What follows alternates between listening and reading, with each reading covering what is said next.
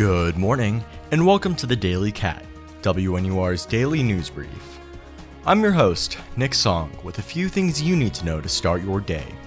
It's 9 a.m. on Tuesday, February 16th.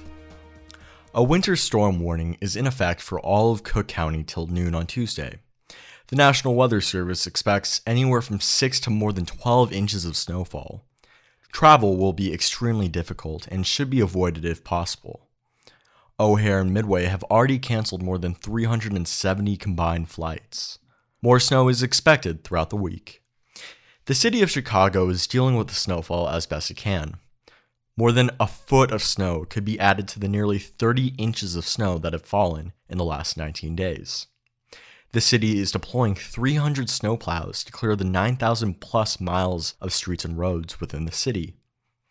The city is also reaching out to residents without housing to ask if they'd like to be moved to a city bed. The city is also offering blankets and clothing to those who decline. And Illinois will begin administering prisoners with the COVID 19 vaccine. The first doses will be given to prisoners at a minimum security in Rock Island. Since March, Four men have died from COVID related illnesses, while half the inmate population there have tested positive for COVID. That's all for today's Daily Cat. For WNUR News, I'm Nick Song.